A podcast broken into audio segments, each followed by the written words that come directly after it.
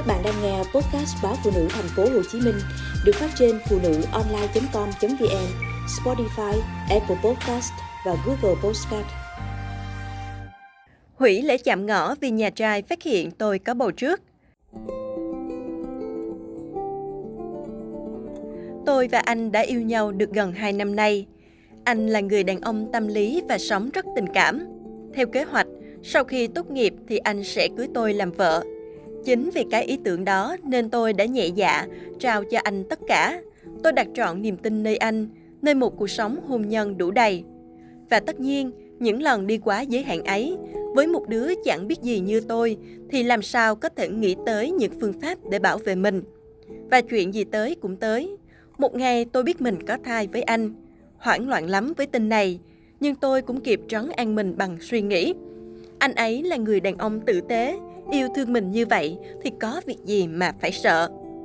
Đúng như tôi nghĩ, khi tôi nói tin này cho anh biết, anh không hề có ý định bỏ chạy hay hèn hạ bỏ rơi mẹ con tôi.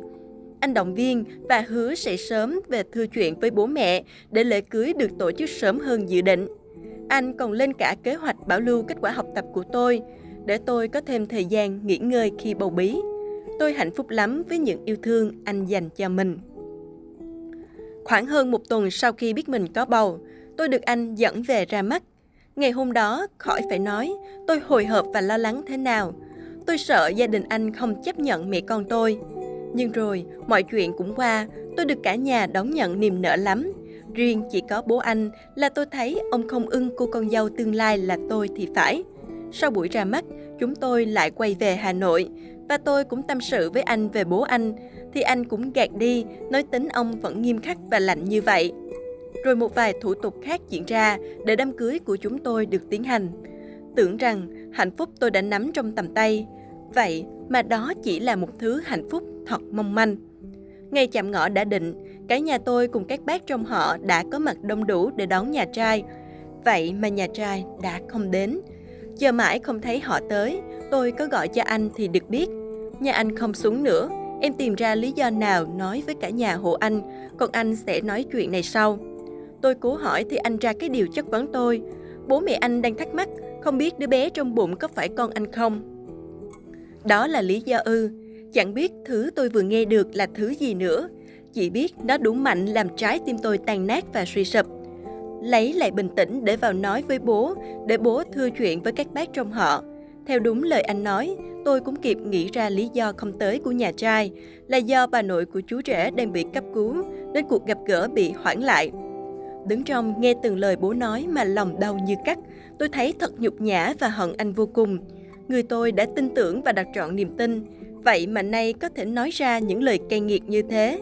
Ngày hôm sau, theo hẹn anh có mặt ở nhà tôi và cũng tỏ vẻ đàng hoàng tử tế, cũng thưa bẩm này nọ với bố mẹ tôi và cũng xin phép cho thêm thời gian để thuyết phục bố mẹ.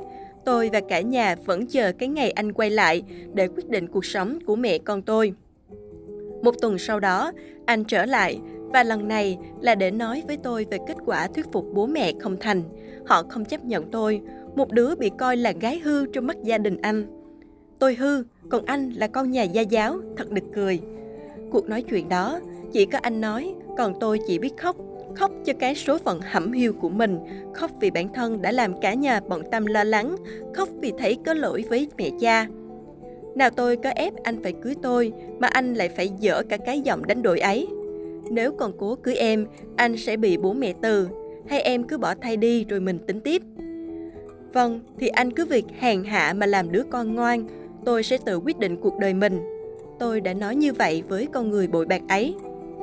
Đứa bé ngày một lớn lên trong tôi, mà tôi vẫn thật sự hoang mang và bấn loạn vì không biết giải quyết chuyện này ra sao.